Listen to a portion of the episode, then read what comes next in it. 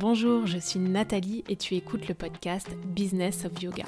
Si tu es prof et que tu veux créer la carrière épanouissante dont tu rêves sans le stress financier lié à ton activité, tu es au bon endroit. Je partage ici les ressources et les inspirations rythmées par des interviews de spécialistes qui ont contribué à faire croître ma propre activité. Bref, le guide que j'aurais rêvé qu'on me donne quand je me suis lancée il y a seulement quelques années dans l'entrepreneuriat je synthétise pour toi les outils que j'ai appris via des guides simples et accessibles pour optimiser tes revenus de solopreneur du yoga.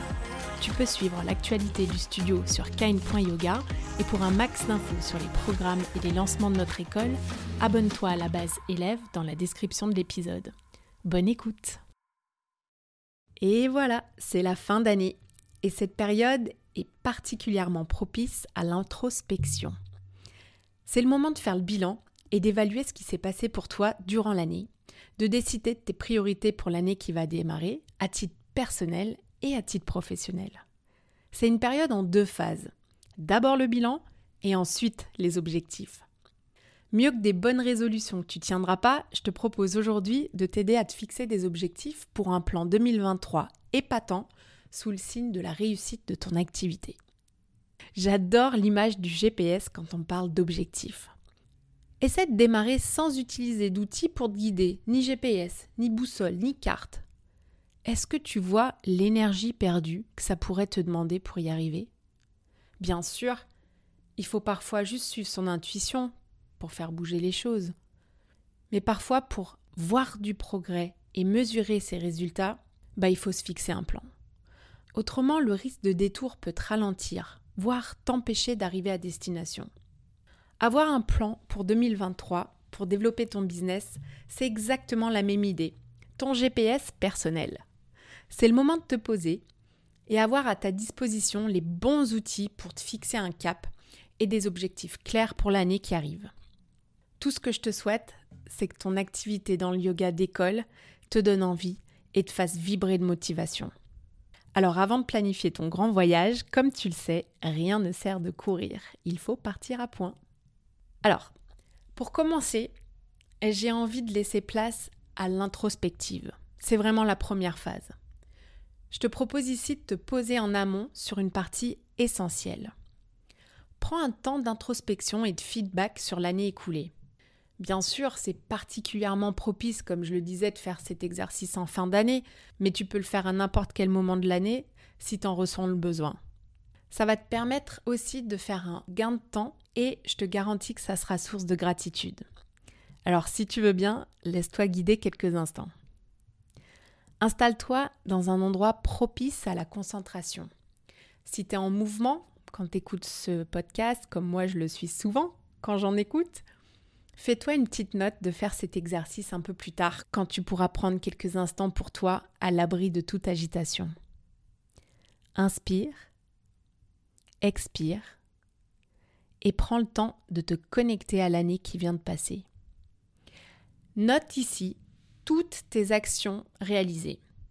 Va chercher dans ta mémoire tes sensations. Replonge dans tes réseaux sociaux, tes newsletters. Réfléchis aux actions complémentaires que tu as pu réaliser. Il faut que tu ailles vraiment chercher loin. Là, ça peut être la prospection de studio, un cours dans telle ou telle salle, les ateliers que tu as faits, les retraites, les formations, tes cours en entreprise, bref, tout ce qui a pu occuper ton année. Et alors, il faut que tu listes tout, la totale, que ce soit des projets qui ont abouti ou non, ça n'a pas d'importance. Maintenant que tu as ta liste, note un petit plus quand tu considères que ton projet a bien fonctionné et un petit moins si ton projet a moins bien fonctionné. C'est aussi le moment de regarder tes chiffres de plus près. Regarde ce que chaque activité t'a rapporté en termes de chiffre d'affaires, mais tu peux aussi mesurer ton nombre d'abonnés à ta liste mail, par exemple, ou à tes réseaux sociaux. Essaye de prendre des éléments mesurables. Un petit conseil aussi pour classifier ici cette liste, mixe des éléments rationnels comme le chiffre d'affaires et les éléments plus émotionnels comme ce que tu as préféré faire, ce que tu as senti ou juste cette sensation un peu intuitive que tu peux avoir en toi parce que c'est pas forcément euh, toujours corrélé au chiffre d'affaires. Ok, alors maintenant que tu as ta liste, tes petits plus et tes petits moins, regarde ton bilan et pose-toi une seule question. Ouais, j'ai bien dit une seule question. C'est pas compliqué. Où est-ce que tu veux aller en 2023 Si tes projets qui sont là sur la feuille sont pas alignés avec ta vision, ça doit disparaître. C'est aussi simple que ça. On se fait vite embarquer dans des projets parce qu'on ne sait pas dire non ou parce qu'on a peur de vexer quelqu'un d'autre. Mais la force d'un entrepreneur, c'est d'être capable de prendre de la hauteur sur son business en étant extrêmement sélectif sur ce qui doit être actionné ou non. Et moi, j'appelle ça la vision de l'aigle. C'est drôle parce que lorsqu'il vole en hauteur, il est capable de voir à 340 degrés. Il a vraiment une vision d'ensemble sur la situation. C'est pour ça qu'on l'appelle la vision de l'aigle. Et ensuite seulement, une fois que tu as cette vision euh, en hauteur, avec une belle perspective, c'est seulement là que tu te concentres sur ce qui a moins bien fonctionné, mais que tu veux améliorer parce que ce sont des projets qui sont alignés avec ta vision au final. Mais mets-toi en position de feedback sans jugement. Essaye de regarder à chaque fois pourquoi est-ce qu'à ton avis ça a moins bien fonctionné? Est-ce que c'est une question de timing ou un élément extérieur ou est-ce que tu as finalement consacré assez de temps? Est-ce que tu as été réaliste dans tes attentes par exemple? Bref, cherche à savoir ce que tu peux améliorer en vue de le reconduire l'année prochaine. Il va peut-être falloir que tu adaptes tout simplement un peu le processus. Ok, alors si tu me suis toujours, on continue. Alors maintenant que ton année 2022 est bien claire, j'espère que tu as le sourire et que tu réalises tout ce que tu as fait cette année parce que tu ne t'en étais peut-être pas rendu compte avant. On prend rarement le temps de faire un bilan en fait. Et moi, je me souviens de décembre 2021, et si je regarde le chemin incroyable parcouru par l'équipe et mon studio, je suis vraiment bluffée. Je me souviens encore que l'avenir de la société était compromis à cause de la crise Covid, et le chemin était extrêmement incertain pour nous. Alors il s'en passe des choses dans une année, et je suis sûre que pour toi c'est la même chose. Ok, alors, le bilan est fait, on va vraiment maintenant pouvoir travailler avec ces éléments pour tes objectifs 2023 et pour développer ton business. Mais avant ça, c'est hyper important, donc garde ta concentration. C'est le moment de reprendre ta vision de l'aigle, connecte-toi à ce qui est important pour toi, la vision que tu portes, ce qui te fait lever le matin. Et l'idée, c'est vraiment de pas s'éparpiller. Garde cette vision globale, euh, une vision forte. Et tes objectifs seront finalement juste un moyen pour toi d'accomplir ta vision et les valeurs que tu portes en toi. Ok, alors j'enchaîne avec la partie la plus importante pour être capable de passer à l'action, mais aussi, paradoxalement, celle avec laquelle j'ai le plus de mal. Phase 2. Découpe ton gros objectif en sous-objectifs, ou aussi ce que j'appelle la vision de la souris, contrairement à la vision de l'aigle. Alors pourquoi la vision de la souris? Bah parce que la souris, elle est hyper busy, elle travaille sans cesse et elle voit seulement ce qui est devant elle, la prochaine tâche à faire. Et un entrepreneur est capable d'alterner entre la vision de l'aigle et la vision de la souris.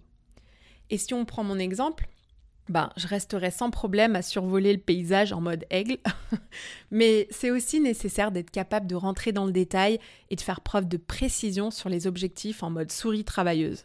Si c'est pas dans ta nature comme moi, ben il va falloir faire un petit peu d'effort pour avoir une belle exécution de projet. C'est comme ça qu'on arrive à atteindre la vision au final. Ok, alors on commence à découper, comme je l'ai dit, cette vision en objectifs. Alors imagine-toi que demain, euh, si je prends un exemple, tu veux courir un marathon. Euh, et que tu as couru au mieux, comme moi, 10 km. Euh, bah, c'est top, c'est un bel objectif, c'est ambitieux. Mais est-ce que tu penses que tu peux arriver le jour J avec ton beau sourire et tes baskets et avoir toutes les chances de réussite? Bah, la réponse est non. Alors imagine que ton objectif principal devienne ton marathon. C'est ton horizon et ce vers quoi tu tends. Mais pour te donner le maximum de chances de réussite, tu vas pouvoir tout micro-découper en sous-objectifs pour avancer sereinement et efficacement en mode vision souris. Et pour ce marathon, ben ouais, c'est toujours pareil. Tu pourras faire le point sur ton équipement, sur ton alimentation, sur ton plan de course et d'entraînement, etc. etc. Euh, bref, tu vas explorer tout ce qui peut t'aider à atteindre ton gros objectif. Mais alors, comment s'assurer, tu me diras, qu'il s'agit des bons objectifs que tu t'es fixés C'est une bonne question. Eh bien, il faut que tu vérifies qu'ils sont SMART. En management, tu as peut-être entendu parler de la méthode SMART, mise au point par Georges Doran en 81. Et en gros, SMART, c'est un moyen mémotechnique et un acronyme pour déterminer si ton objectif est intelligent. SMART en anglais. SMART, c'est donc l'acronyme de S comme spécifique, M comme mesurable, A comme ambitieux, R comme réaliste et T comme temporalité. Donc tu l'auras compris, un objectif, il doit être spécifique parce qu'il faut qu'il soit précis.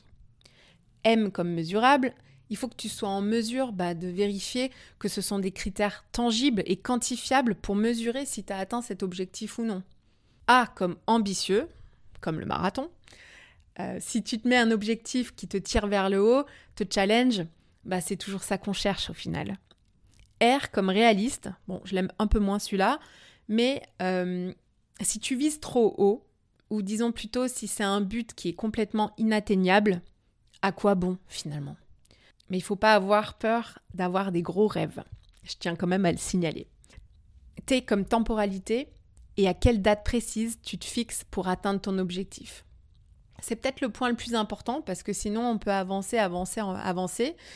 Et si on se fixe jamais euh, un temps ou une deadline, ben on n'arrive pas jusqu'au bout.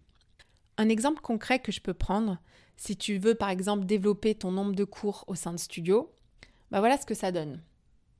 Ton intention de base, c'est donner plus de cours en studio cette année. Eh bien, ça devient je prends contact avec trois nouveaux studios avant le 1er mars 2023. Et dans cet exemple, comme je le disais, c'est important de découper ton objectif en sous-objectifs et ça pourrait donner quelque chose comme ça. Bah, je fais un message à mon réseau yoga pour leur dire que je suis intéressée pour donner de nouveaux cours et je réalise cette action avant le 15 janvier. Puis, j'identifie les nouveaux potentiels studios dans ma région avant le 20 janvier et je prends contact avec eux. Et ainsi de suite, tu as compris l'idée. Croisant mon expérience, celui ou celle qui formule des objectifs qui donnent envie de façon concrète, spécifique, réaliste et datée, bah, c'est une aide précieuse. C'est le début du succès. Ensuite, eh ben, il faut réunir les conditions gagnantes pour franchir la ligne d'arrivée. Et comme ce sujet me passionne et que pour mon entreprise, j'ai moi-même beaucoup expérimenté euh, ces conditions gagnantes, je vais te donner mes ingrédients magiques pour le reste. Premièrement, entoure-toi des personnes positives qui te motivent. Deuxièmement, prends tes objectifs un à la fois. Numéro 3, entretiens le positif dans ta vie. N'oublie pas de prendre soin de toi. Ça doit rentrer en premier dans tes objectifs. Numéro 4, garde constance et régularité dans tes actions. Numéro 5, assure-toi d'être aligné avec ce que tu fais et ose dire non si tu sens que c'est pas aligné avec tes valeurs et tes objectifs. Numéro 6, bloque du temps pour tes projets importants. On l'a vu dans un épisode précédent, mais c'est vraiment important de se consacrer en priorité aux projets qui peuvent vraiment changer la donne. Dernière chose importante, crois en toi. Et justement, croire en soi, bah, ça s'alimente, ça s'entretient. Parfois, on peut se dire que si on atteint un objectif, on a réussi. Mais pourtant, c'est bien tous les petits pas que tu as pris, tout ce travail de souris qui t'aide à atteindre ta vision. Donc ça a de l'importance. C'est la même chose que lorsque tu vas faire ton fameux marathon. C'est célébrer les 10 premiers kilomètres, puis les 20 kilomètres, et ainsi de suite. Tes sous-objectifs ne sont donc pas qu'une simple to-do list à faire mais ils deviennent des mini-challenges que tu te donnes. Atteindre ces petites étapes, c'est autant d'occasions de célébrer tes réussites. Prends le temps de savourer, de partager. Parfois, c'est vrai, c'est pas très bien vu de célébrer sa réussite. Mais moi, je pense qu'il faut que tu le fasses pour ton cerveau. Parce que quand tu prends le temps de célébrer l'atteinte d'un objectif, tu y accordes de l'importance et le circuit de récompense s'active à l'intérieur de ta tête. Ça entraîne un cercle vertueux, ça libère de la dopamine et cette hormone est à la fois responsable du plaisir et de la motivation et c'est donc un gros coup de boost dans ta mise en mouvement pour l'atteinte de ton objectif final. Pour atteindre sa vision, il faut qu'on soit amoureux du processus tout entier pour y arriver. Et ces temps de célébration sont loin d'être optionnels. Voilà, j'espère que tu as apprécié ce temps d'introspection et de projection vers tes objectifs 2023. J'ai été ravie de partager mon expérience aujourd'hui avec toi et il me reste plus qu'à te souhaiter le meilleur pour cette nouvelle année. Et rappelle-toi au passage que le chemin compte tout autant, voire plus, que la destination finale. À très vite. Merci d'avoir écouté cet épisode. J'apprécie tout particulièrement les retours et les commentaires sur ce qui t'a été utile ou non. Laisse-moi un petit mot et une note si cet épisode t'a plu. Le must, c'est de partager ce podcast avec une personne à qui ça pourrait être utile. Ça fait vraiment une énorme différence pour mon travail que tu prennes ce temps. Je te donne rendez-vous la semaine prochaine et d'ici là, suis ton intuition et prends une action qui te rapprochera un pas de plus vers ce pourquoi tu es là.